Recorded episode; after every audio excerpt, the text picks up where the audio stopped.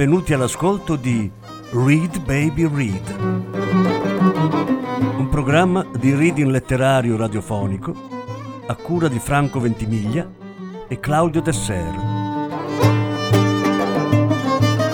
Voce Franco Ventimiglia. Regia Claudio Desser.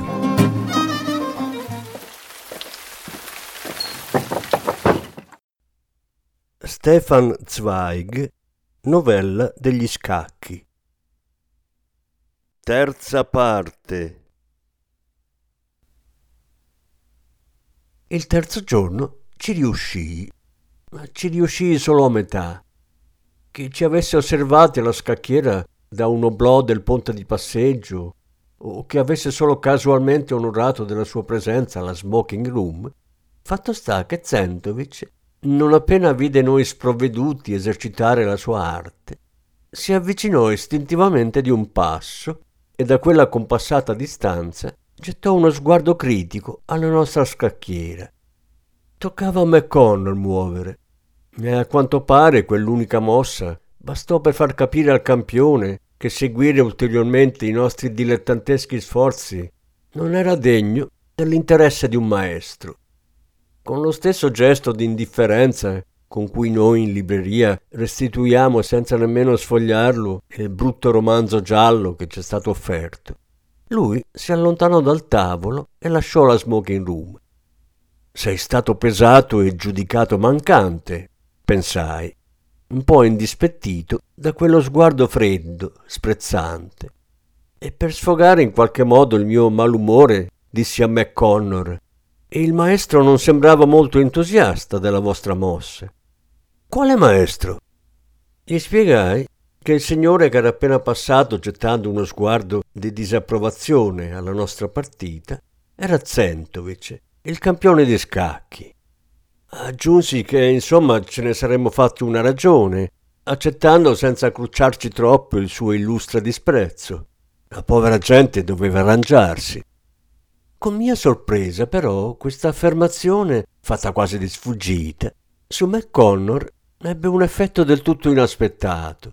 Entrò subito in fibrillazione, dimenticò la nostra partita. Mi parve quasi di sentire pulsare la sua ambizione. Non aveva idea, disse, che Zentovic fosse a bordo.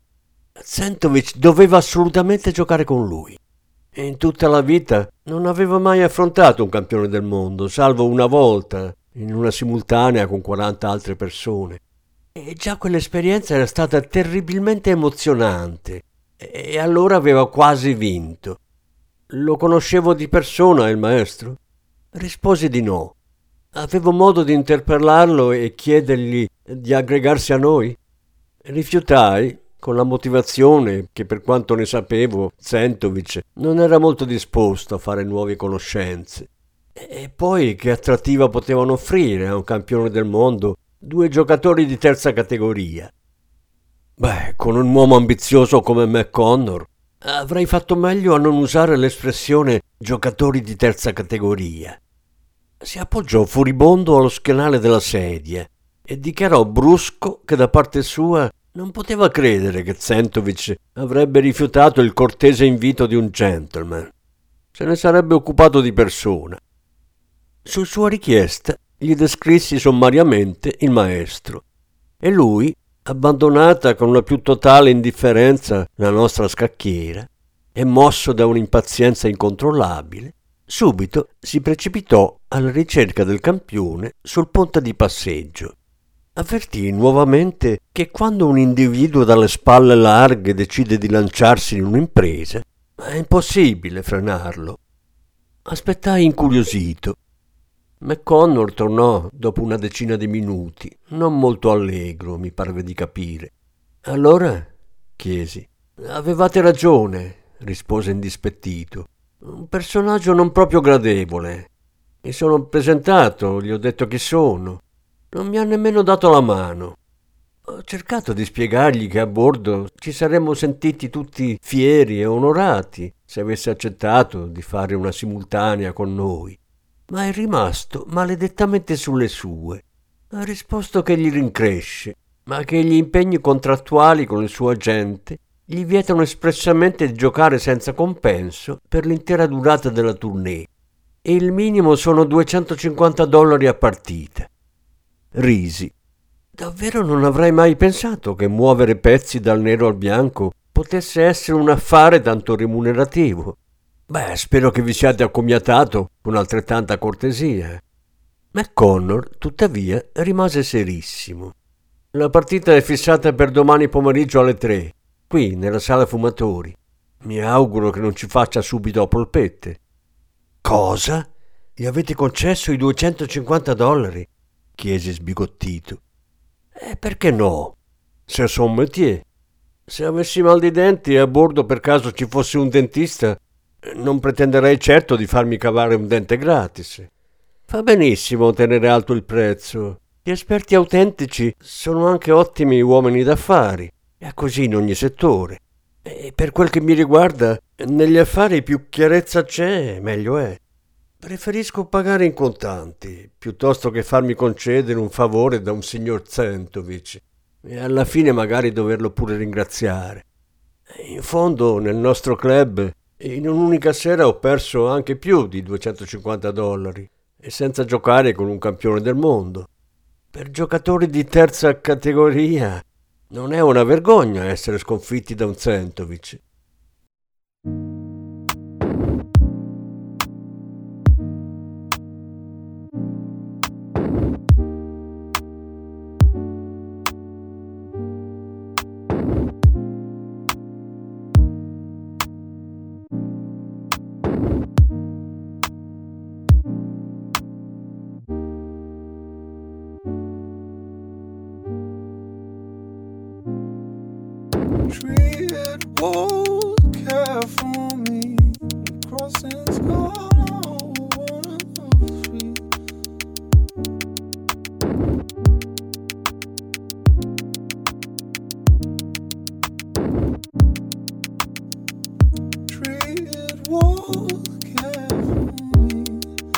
Crossings call out, none of free. Only John take good care of wouldn't like you playing, falling there.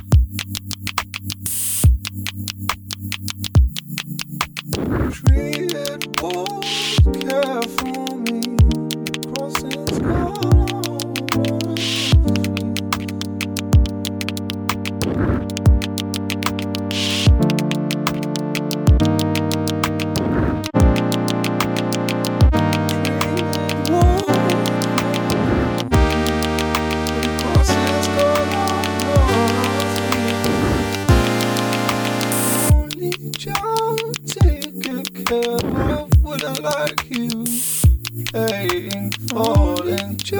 John. Take good care of wouldn't like you playing, falling, John.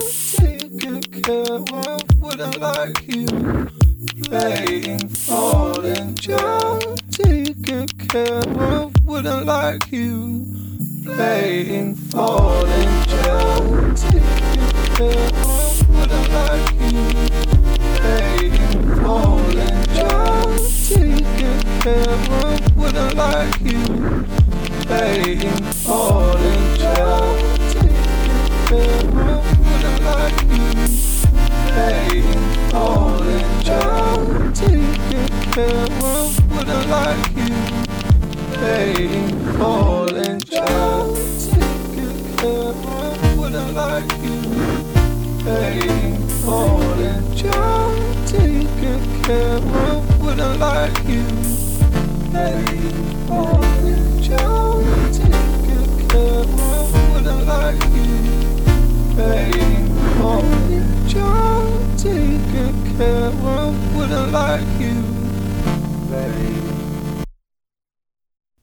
Mi divertiva vedere fino a che punto la mia innocente considerazione sui giocatori di terza categoria avesse offeso l'amor proprio di McConnor. Ma visto che intendeva concedersi quel costoso passatempo, non trovai nulla da eccepire alla sua mal riposta ambizione. Mi avrebbe finalmente consentito di conoscere quel fenomeno.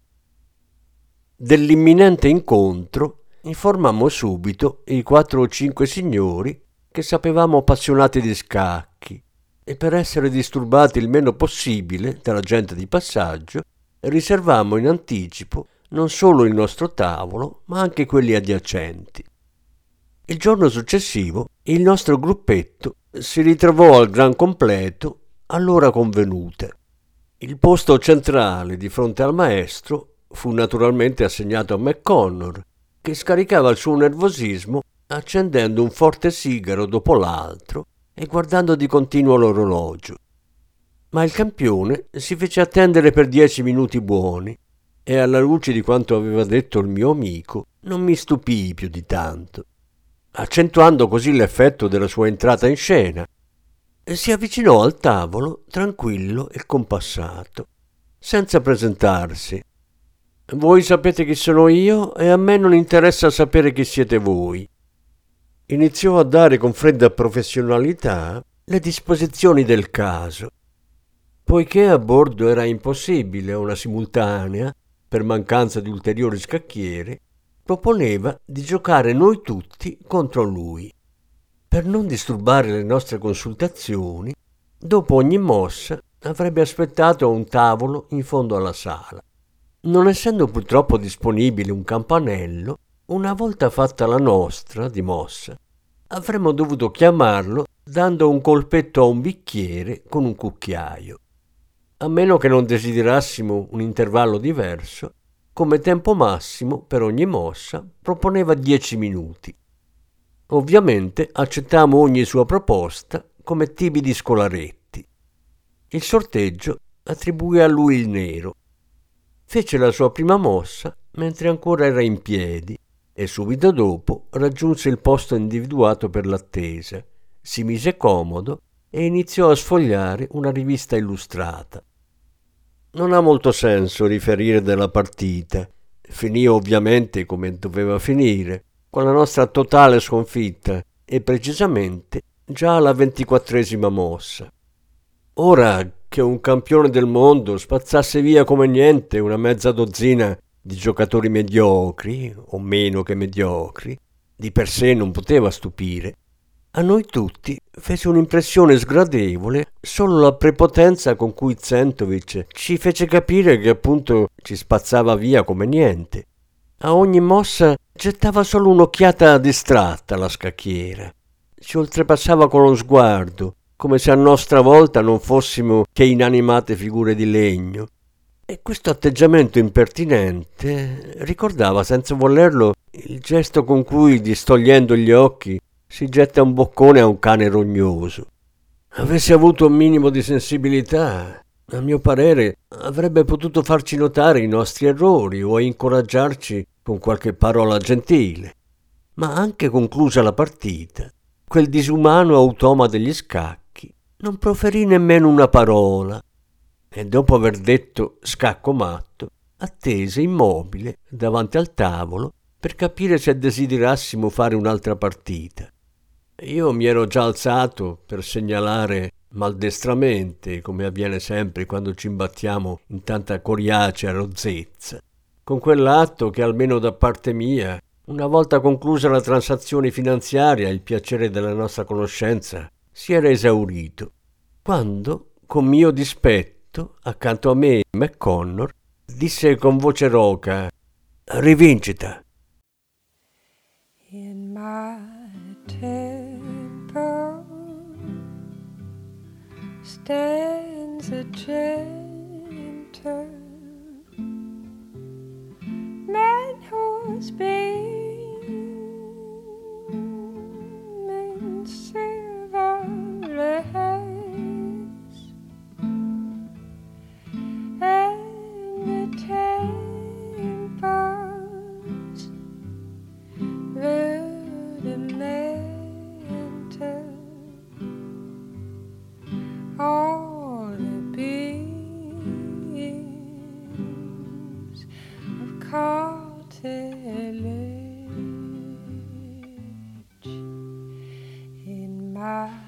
Gentle man's not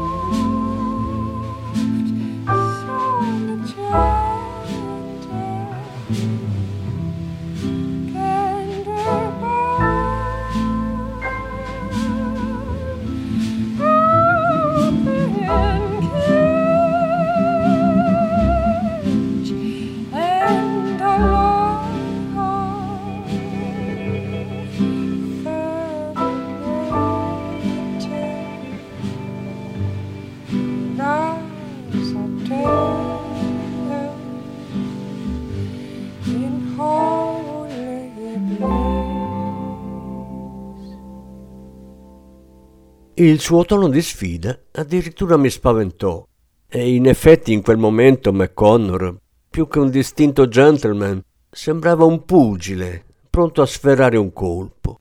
Che fosse lo sgradevole comportamento di Zentovic nei nostri confronti, o solo la sua ambizione patologicamente citabile. Fatto sta che McConnor pareva del tutto cambiato, rosso in volto fin su all'attaccatura dei capelli, le narici frementi per la pressione interiore, Sudava copiosamente e dalle labbra contratte un solco profondo si incideva fino al mento proteso in atteggiamento bellicoso. Nei suoi occhi riconobbi allarmato quel guizzare di incontrollata passione che altrimenti si impossessa degli uomini solo al banco della roulette, quando per la sesta o settima volta, apposta sempre raddoppiata, non esce il colore giusto. E in quell'istante capii che persino a costo di rimetterci la sua intera fortuna, contro Zentovic, quell'uomo ambizioso e fanatico, avrebbe giocato e giocato e giocato, anche puntando il doppio, sino a quando non avesse vinto almeno una partita. Se dimostrava costanza, in McConnor Zentovic aveva trovato una miniera d'oro, dalla quale fino a Buenos Aires poteva ricavare qualche migliaio di dollari. Zentovic restò impassibile. Prego, rispose educatamente. I signori adesso giocano con il nero. La seconda partita non si distinse dalla prima, se si prescinde dal fatto che in seguito all'arrivo di alcuni curiosi la nostra cerca si era non solo ingrandita, ma anche vivacizzata. McConnor fissava la scacchiera e sembrava voler magnetizzare le figure con la sua volontà di vincere. Avvertivo che avrebbe entusiasticamente sacrificato anche mille dollari per la gioia di poter gridare scacco matto in faccia al suo algido avversario. Strano a dirsi, qualcosa della sua rabbiosa eccitazione si trasmise inconsapevolmente a tutti noi. Ogni singola mossa veniva discussa con passione incomparabilmente maggiore di prima e ogni qualvolta dovevamo accordarci e dare il segnale che richiamava Zentovic al nostro tavolo, all'ultimo istante qualcuno frenava gli altri. Eravamo ormai giunti alla diciassettesima mossa e con grande nostra sorpresa si era venuta a determinare una situazione sorprendentemente vantaggiosa, perché eravamo riusciti a portare un pedone in C2 e sarebbe bastato farlo avanzare in C1 per guadagnare una nuova regina. Non che questa occasione fin troppo manifesta ci lasciasse proprio tranquilli. Eravamo tutti d'accordo nel sospettare che Zentovic, il quale senza dubbio aveva una visione assai più ampia della situazione, ci avesse concesso quell'apparente vantaggio a ragion veduta, come una sorta di esca. Nonostante le intense analisi e discussioni, non riuscivamo tuttavia a capire dove si nascondesse il trabocchetto. Alla fine, poco prima che scadesse la pausa di riflessione a nostra disposizione, decidemmo di rischiare. McConnor stava già toccando il pedone per spostarlo nell'ultima casa, quando qualcuno, dopo avergli bruscamente afferrato il braccio, sussurrò piano ma con veemenza: Per amor del cielo, no!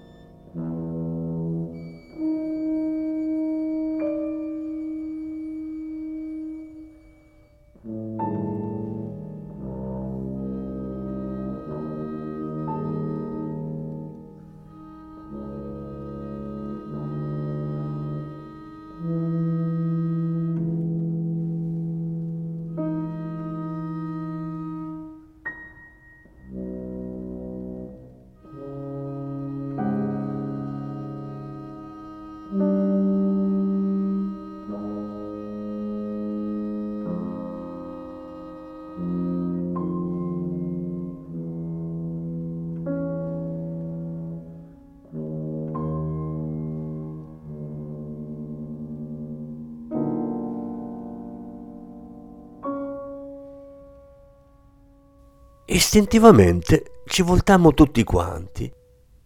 Un signore di circa 45 anni, del quale a causa del peculiare, quasi terreo pallore sul ponte di passeggio avevo notato il volto sottile e affilato, doveva essersi accostato a noi negli ultimi minuti, quando eravamo concentrati sul nostro problema. Aggiunse in fretta: Se adesso prendete una regina, lui la mangia subito con l'alfiere e voi dovete spostare il cavallo. Nel frattempo però lui con il suo pedone va in D7, minaccia la vostra torre e anche se date scacco con il cavallo, in nove o dieci mosse siete finiti. Grosso modo è la stessa combinazione ideata da Alec contro Boguliov nel 1922 al grande torneo di Pistani. Sorpreso, McConnor lasciò il pezzo e fissò, non meno sbigottito di noi, l'uomo che come un angelo inaspettatamente era giunto in nostro aiuto dal cielo.